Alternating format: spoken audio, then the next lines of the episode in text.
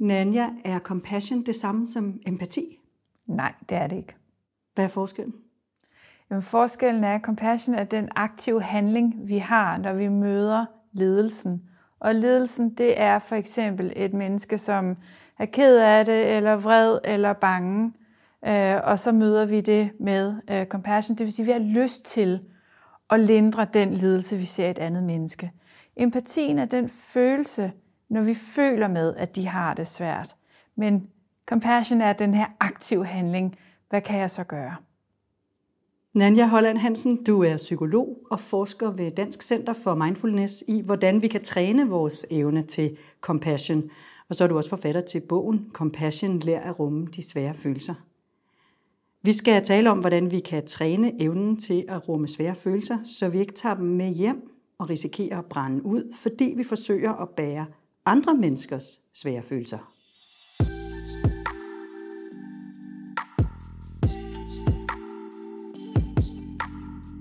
Angst, vrede, sorg, skyld og magtesløshed. De svære følelser er ikke til at komme udenom, når man arbejder inden for sundhedsområdet. Og som sundhedsfaglig er du uddannet til, at det er en del af opgaven.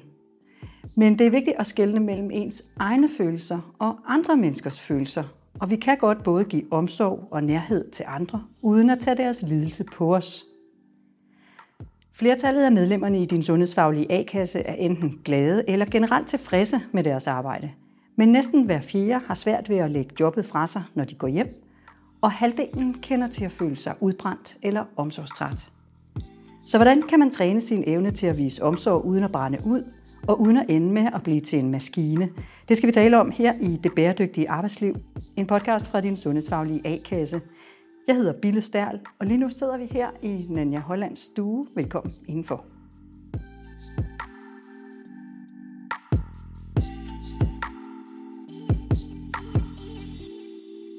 Nanja Holland, vi mennesker er faktisk fra naturens hånd designet til at reagere, når vi møder sorg og smerte hos andre. Hvad er det så, der sker med os? Ja, så det der sker, det er jo, at vi har spejlneuroner. Og det vil sige, hvis du oplever noget, der er svært, så er der faktisk øh, noget i mit system, som tager det ind og faktisk oplever en lignende respons ind i mig, som var din kedattighed, min egen kedattighed for eksempel. Så du spejler min kedattighed? Ja. ja. Og det er faktisk ikke altid så hensigtsmæssigt. Nej, det, eller det er det jo i forhold til, at det, det giver os evnen til at forbinde os med andre mennesker, og vide, at der er noget her, som er rigtig svært for det andet menneske, og som vi faktisk kan gå ind og hjælpe med. Der, hvor det bliver uhensigtsmæssigt for os, det er, når vi ikke opdager, at det ikke er vores kedattighed, eller vores vrede, eller hvad det nu end er, vores magtesløshed. Når vi egentlig tager det på os som værende vores egen, det er der, det går hen og bliver øh, et problem for os, hvis, hvis det her det er ligesom vores reaktionsmønster over længere tid. Men hvis ikke det er hensigtsmæssigt, hvorfor gør vi det så overhovedet? Ja, men det gør vi jo netop, fordi at øh, det er en måde, hvorpå at vi kunne tage vare på vores afkom, og at vi kunne øh, lære vores afkom også at signalere og kommunikere med os. Øh, så, så det her, det er jo helt fra, at, at du har din lille baby i, i armene, og I kigger øh, på hinanden, og der sker simpelthen alle de her øh, forskellige typer afkodninger. Øh, og det, det bruger vi jo hele tiden, specielt når vi arbejder med folk, der lider øh, i sundhedsvæsenet. Hvis du har en patient, der lige har fået at vide, at de har fået en kraftdiagnose for eksempel, så afkoder du jo, hvordan er det, at de reagerer på det, og hvad har de nok monstro brug for på nuværende tidspunkt. De er muligvis kede, de er muligvis bange, de er muligvis overvældet. Hvad kan jeg gøre for at lindre den øh, lidelse, de oplever? Men, så, så, det, så det er jo en fantastisk evne. Og den ligger i os fra naturens side. Helt automatisk. Ja. Altså det, det, det og ikke kun i kvinder, også hos mænd. Nej, også hos mænd. Ja. ja. Øh, ligger også i dyr, og i rotter også, og så videre. Så, så det er, det er helt... Øh, altså det, det er jo super smart, at vi er designet på den her måde. Øh, der, hvor at vi kan have en øh, nysgerrighed ind i, og det her compassion kommer i spil, det er jo så at opdage, når jeg egentlig er blevet overvældet af den anden øh, persons følelsesmæssige øh, respons og reaktioner. Når jeg ligesom har taget dem ind i mit system og gjort dem til mine, eller noget, jeg ligesom skal gøre noget ved. Øh, når jeg har en fortælling om den her lidelse, der eksisterer i en anden. Og hvad gør man så, hvis man nu rent faktisk i sit arbejde 37 timer om ugen eller noget, der ligner, hele tiden møder mennesker, som har nogle svære følelser, som man jo på en eller anden måde skal håndtere. Hvis man nu hele tiden har med mennesker at gøre, som er syge eller kede af det eller rasende, hvordan håndterer man så det på den gode måde? Ja, men det, det først er jo egentlig at opdage, hvad er det, det gør ved mig? Hvad gør det ved mit system at blive mødt med voldsom vrede eller med øh, afmagt, hvis det er pårørende for eksempel? Øh, hvad, hvad, hvad gør det ved mit system? Så det er det første punkt overhovedet at opdage, at det faktisk påvirker min måde at, at være i den relation med det her andet menneske på. Og derefter, når vi så har opdaget det, så er det så her, at vi kan tage den her aktive beslutning om, hvad er så det mest hensigtsmæssige at gøre. Er det som en del af træning, at simpelthen starte med at bringe noget opmærksomhed til fødderne, mærke, at, at, at man er egentlig er forbundet med, med noget, noget, der er solidt under ens fødder, øh, og, og bruge åndedrættet til at få aktiveret det parasympatiske nervesystem, som er det system, der beroliger os. Fordi hvis der er en, der står og er vred mod mig, jamen så bliver mit nervesystem, det bliver jo aktiveret. Jeg bliver bange, for eksempel. Og så kan jeg jo enten reagere ved at blive fuldstændig paralyseret, jeg kan blive vred tilbage, altså jeg kan kæmpe, eller jeg kan skynde mig den anden vej og sige, det ved jeg ikke, det kan jeg ikke gøre noget ved, nu smutter, øh, jeg finder lige en, der kan hjælpe dig.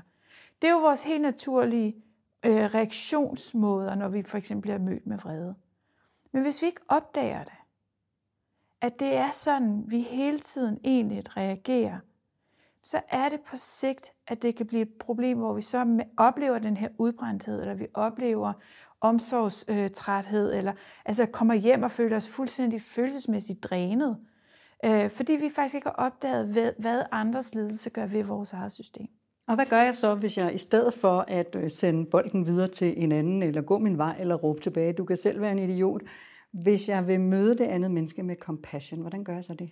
Helt lavpraktisk, noget af det, vi træner, det kunne jo så være for eksempel at sende nogle positive ønsker til det her menneske. Må du være øh, sund og rask, må du være i sikkerhed, må du leve med lethed. Det kan jeg faktisk, jeg kan sende de her ønsker, samtidig med at jeg, jeg står og lytter til, hvad problematikken er. Og denne her lille øvelse gør faktisk, at jeg kan forblive hos mig selv, og den anden person er over i dem, så at sige. Det vil sige, at jeg har ikke taget, dem, jeg har ikke taget deres følelsesmæssige respons over i mig. Men står du så bare og tænker, må du leve med lethed, må du blive sund og rask, eller siger du det højt? Eller hvordan? Nej, jeg siger det helt i stillhed, så jeg siger det ikke øh, øh, højt til personen. Men jeg siger det i stillhed. Jeg sender dem Øh, må du være okay med din frygt for eksempel lige nu? Det kunne være en anden måde at sige det på. Øh, så man kan selv bestemme, hvilke ord man, man bruger. Men det er faktisk en træning i at bevare den her selv anden distinktion. Fordi hvis jeg kan blive forblive over i mig, så kan jeg også meget nemmere stille sig det næste spørgsmål, som så er, hvad har du brug for? Hvordan kan jeg hjælpe dig? Eller hvad er mest hensigtsmæssigt nu? Når vi bliver vrede, og eller når vi modtager vrede fra andre, det er jo helt normal respons at gå i forsvarsposition. Men det kommer der intet godt ud af, hvis du står med en person, som er helt vildt bange, og det kommer til udtryk som vrede. Og det gør det jo nogle gange. Det gør det rigtig ofte. Ja. Altså, og så ved man jo godt, det kender man jo i hvert fald også, hvis man har haft øh, teenagebørn, ikke? at hvis man råber tilbage af dem, når de råber, ja.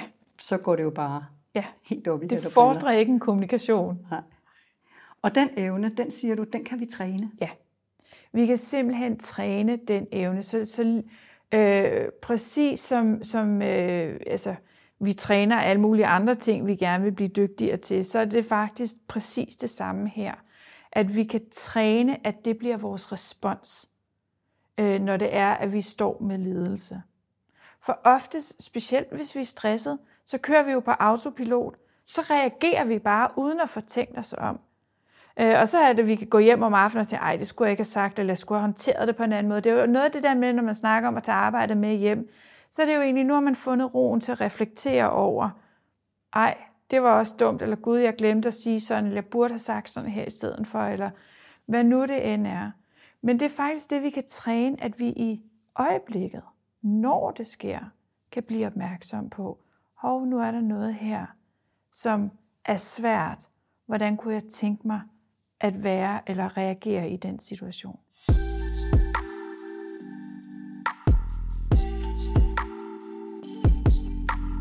Du lytter til Det Bæredygtige Arbejdsliv, som i dag handler om, hvordan vi træner vores evne til at rumme svære følelser i vores arbejde.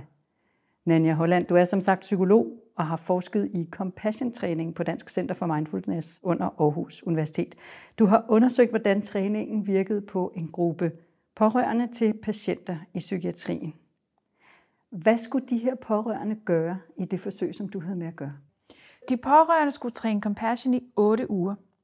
Og det skulle de ved at mødes i en gruppe af 20, to timer om ugen, øh, hvor at de øh, hvad hedder det, fik compassion træning.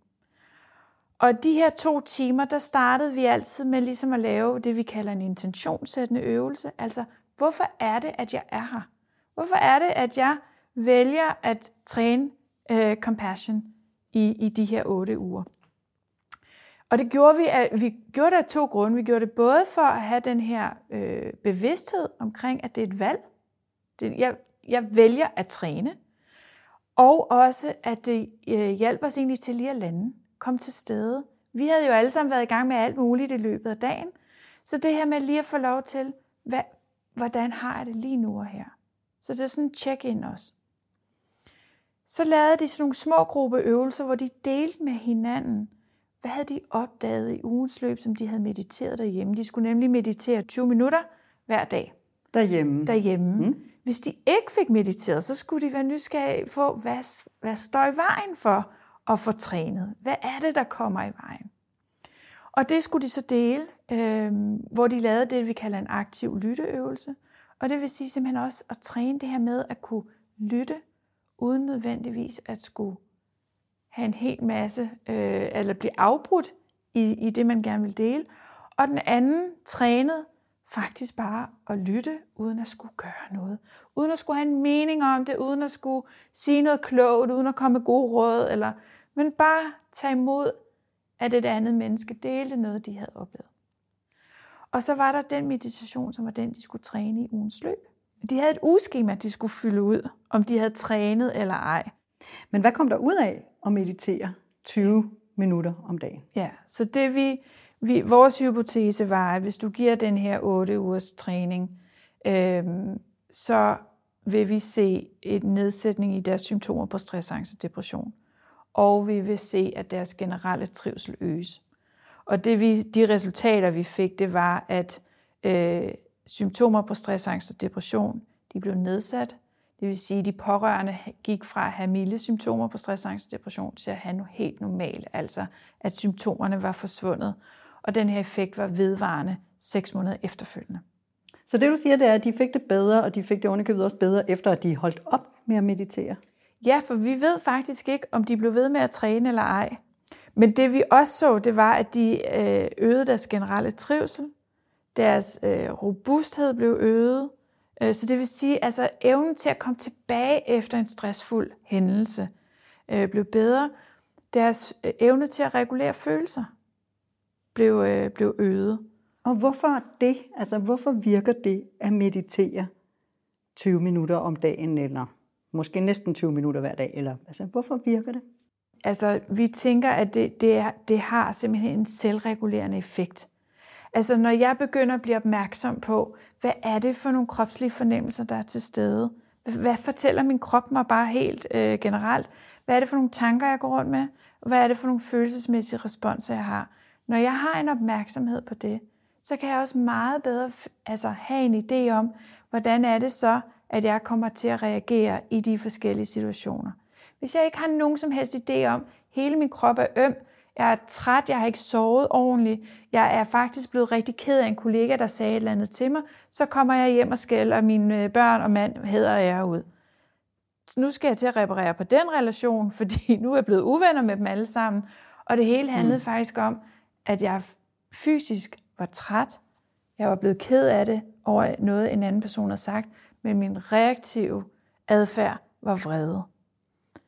Når jeg bliver opmærksom på, jeg er træt, jeg er ked af det, så kan jeg i stedet for at agere i vrede, øh, sige, jeg har brug for hjælp, jeg har brug for en kram, eller at gå tilbage til kollegaen og sige, det der gjorde mig rigtig ked af det, kan vi lige tage en samtale om det. Så vi reagerer simpelthen mere, mere hensigtsmæssigt og mere sundt for os selv, Lige præcis. når vi er mere opmærksom på vores velbefindende, eller hvor vi egentlig er henne i livet. Ja, og det er, ikke både, det er ikke kun i forhold til os selv. Det er jo hele tiden en relationel praksis. Fordi vi tænker hele tiden, den, jo mere jeg har en opmærksomhed på, hvordan jeg har det, jo, jo større effekt vil den have i forhold til det næste menneske, jeg møder. Så i forhold til, hvis du møder en patient eller en pårørende, hvis jeg er fuldstændig reaktiv, fordi jeg er så stresset, så hører jeg ikke, hvad personen siger.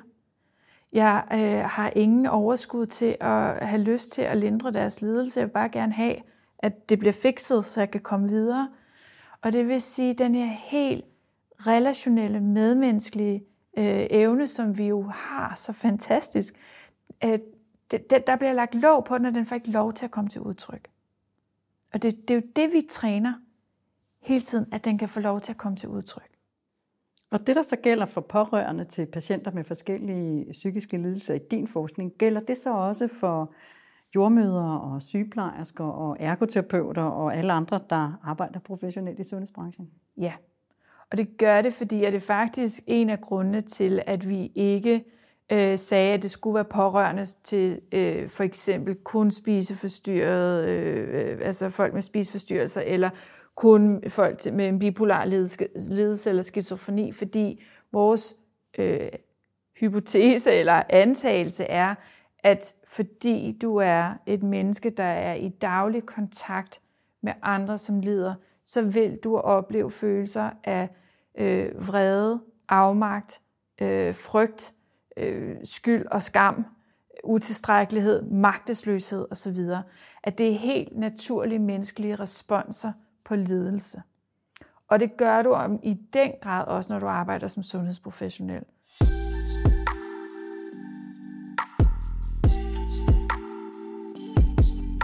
Så lad os tale om, hvordan man kan træne compassion, hvis man er ansat i sundhedsvæsenet.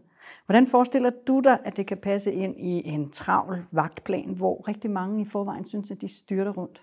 Ja, så det her, det er jo altså en, øh, en gotisk knude, knude, vil jeg næsten sige, og det er faktisk noget, vi, vi diskuterer rigtig meget øh, på centret, øh, fordi at det forskning viser, det er, at vi skal træne i længere tid, for at det øh, har effekt. Vi kan ikke bare meditere en enkelt gang eller to, og Nej. så... Nej, vi skal Nej. træne regelmæssigt. Vi skal træne regelmæssigt. Præcis på samme måde som at, at øh, du træner i et fitnesscenter eller et eller andet. Det nytter ikke noget at gå en gang om måneden, og så tro, at det, det viser resultater. Omvendt så er der jo den virkelighed, som der er inde i sundhedsvæsenet, at det ikke er nødvendigvis, man har to timer øh, til at sætte sig ned øh, og, og træne som en personalegruppe eller så videre. Så, så det er også det, altså jeg siger, der er et spændingsfelt der. Men man kan gøre helt små øvelser i løbet af en dag. Du kan simpelthen, når du står i en stresset situation, trække vejret helt ned i maven og ånde ud igen. Det kan du gøre. Du kan mærke dine fødder, du kan skabe den her kontakt til et solidt fundament under dig, så du ikke føler, at du svæver lidt rundt i al stressen. Øh, du kan faktisk lige røre dig selv på armen og lige give dig selv et klem. Sådan bare den ene hånd på Ja. armen. Bare lige, og så måske bare lige klem, eller måske bare lige stå sådan her. Lige en lille, altså nusse Og age lidt. og age her. Øh, På og hånden. lige præcis. Og igen, det du signalerer til dit eget system, det er omsorg, og det er beroligelse. Så der er jo helt ned i det små, som jeg også sagde før, du kan også sende de her ønsker. Må du være sund og rask. Men hvem skal sige det? Hvem skal sige, nu skal vi lige øh, huske at øh, nusse os selv lidt på armen? Eller hvem skal sige, har du, øh, har du prøvet dine åndedrætøvelser i dag? Eller hvem skal sige, nu skal vi meditere i 20 minutter? Ja, og det er jo altså, nu, nu bevæger vi os lidt ind på, hvad jeg jo i virkeligheden vil kalde de, det mere organisatoriske compassion-kompetencer, som jo er noget af det organisationen, altså så sundhedsvæsenet, skulle være altså, en del af og egentlig tænke ind, hvordan får vi passet på vores ansatte? Øh, har vi en, en afdelingsleder, som ligesom er den, der øh, hver morgen til, til møderne starter, hvor det er fem minutter, hvor man lige trækker vejret, lukker øjnene og egentlig tjekker ind, hvad kommer jeg med i dag? Så, så det kunne, altså der kunne organisationen være med til at indbygge de her kompetencer, øh, hvor at man har, øh, hvad hedder, om det er ved vagtskifte, at så lige en check-in, hvordan har I det? Husk, I kan bruge de her tre teknikker, hvis I står i en, i en svær situation. Det kan være en debriefing, øh, hvis der har været en svær situation, at man sikrer, at de her forskellige øh, muligheder eksisterer for, at ens ansatte kan øh, både bearbejde, hvis der har været en svær situation, men også en opmærksomhed ind i, hvad kommer jeg med, og kan jeg berolige mit eget system. Men er det rimeligt for eksempel at sige til folk, at de skal gå hjem og træne compassion i fritiden for at blive bedre til deres arbejde? Forskning viser, at det er en af de dummeste ting, du kan gøre, det er at sige til folk, de skal. Øh, det skal være frivilligt. Øh, det er, øh, hvad hedder det, en, en meget stor barriere, hvis man siger til alle, for eksempel i sundhedsvæsenet, nu skal I træne, eller I skal alle sammen på det her 8 ugers kursus. Så, så der, det skal være frivilligt. Og derfor kan man jo stadig sagtens være nysgerrig ind i, kunne vi have øh, et et rum, hvor man kan gå ind og sætte sig, om man mediterer, eller om man bare lukker øjnene i 10 minutter, men man kunne lave, øh, skabe præmisserne for, at det er muligt for dem, der ønsker det. Men vi hører jo nogle gange for eksempel jordmøder snakke om, at det nærmest er livsfarligt øh, nogle gange på fødeafdelingerne, fordi at de er så øh, presset tidsmæssigt, og øh, at bruger så lang tid jo ikke kan gå fra, fra de fødende. Øh, altså, hvordan skal sådan en jordmor få 10 minutter til at gå ind og trække vejret. Ja, men det kunne være for eksempel, når hun skulle ud og tisse. Det er der altså, nogle af dem, der siger, at de ikke har tid til. Ja, men, og, og det tror jeg på. Øhm, og, og det kan også være, at det ikke er muligt i alle de timer, at de er der. Men så kan det være, at det er muligt før og efter. Så igen, altså det her med, inden de går ind øh, til en fødsel, eller inden de øh, starter en, en øh, hvad hedder sådan en shift, en, øh, et vagt, en, en, ny, ja, en ny vagt. En ny vagt ikke? At, at så er der mulighed for en 5-10 minutter. Altså, hvad, hvad er det, jeg kommer med, og hvad har mit system brug for i dag? Og så efterfølgende, altså igen at få mulighed for lige at få ro på systemet, efter det måske har været en voldsom fødsel, eller der har været komplikationer, eller et eller andet. Og hvordan undgår jeg så, at det bliver mit personlige ansvar, om jeg sådan kan rumme øh, den angst eller den sorg eller de bøvlede følelser, der er på min afdeling og blandt de mennesker, jeg arbejder med, at det sådan ligesom bliver mit personlige ansvar, at jeg skal kunne klare alt det her. Ja. Og det ikke ligger hos os, eller vi, eller huset. Ja. Altså jeg tænker, der er, det her det er jo øh, ja, et kæmpe øh, spændingsfelt. Fordi at det er, jo, det er jo en både og. Vi eksisterer jo ikke alene i en organisation. Det er jo en organisation og os, der sammen kan være nysgerrige ind i, hvordan skaber vi så de rammer, der gør, at vi begge tager ansvar ind i de her problematikker, som vi jo hører igen og igen og igen ud i sundhedsvæsenet. Øhm, og det vil sige, at det er jo både en, en øh, oppe fra og, og nedefra, skulle jeg sige, altså øh, top down og bottom up, øh, tanke, vi skal have ind i, og begynde at være nysgerrige for, hvordan får vi skabt de her rammer, sådan så det ikke bliver den, den individuelles problem, øh, men det bliver heller ikke omvendt lagt op til, at så er det bare sundhedssystemet, der har lavet en forlitterklæring, og så kan vi brokke os over, hvor, hvor forfærdeligt det er, men at, at det er denne, det her samspil, fordi vi eksisterer ikke separat. Men hvordan kan jeg så tage det alvorligt som medarbejder, uden at øh, der så kommer nogen bagefter og siger, du skal bare træne noget mere? Ja, det... jeg har ikke nødvendigvis et godt svar på det. Altså, jeg, jeg tænker, at noget af det, vi skal begynde at snakke om, det er, at når vi arbejder i, øh, i organisationer, institutioner, hvor at der er så meget ledelse, så skal vi begynde at anerkende, at det gør noget ved vores system som ansatte. Og en af mine sådan, øh, øh, tanker ind i, ind i det spørgsmål, du stiller, det er, hvornår begynder vi rent faktisk at have en samtale om, at vi skal lære, hvordan vi håndterer de her svære følelsesmæssige øh, responser, som vi står med hver evig eneste dag. Og det handler ikke om, at vi er svage, at vi ikke er stærke nok, at vi ikke kan tåle mosten, eller at vi ikke er kompetente eller dygtige nok. Det handler simpelthen om, at vi aldrig nogensinde har taget den snak om, når det er en del af arbejdsvilkårene, øh, hvordan klæder vi så vores ansatte bedst til på, og organisationen. Og jeg tænker, at et sted at starte kunne være uddannelses, hele uddannelsessystemet i virkeligheden. Det er i hvert fald en lang samtale, som heller ikke bliver færdig forløbig.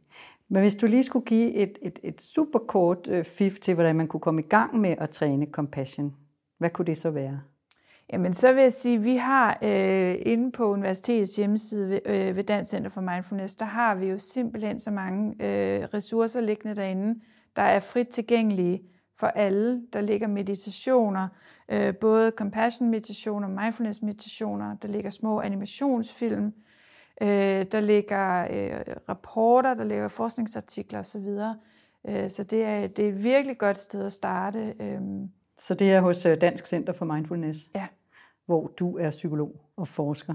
Nanja Holland Hansen, du er også forfatter til bogen Compassion, lær at rumme de svære følelser. Tak fordi, at du delte lidt viden og lidt åndedrætsøvelser med os i det her afsnit af Det Bæredygtige Arbejdsliv, som er din sundhedsfaglige A-kasses podcast med god råd til et sundere og mere langtidsholdbart arbejdsliv.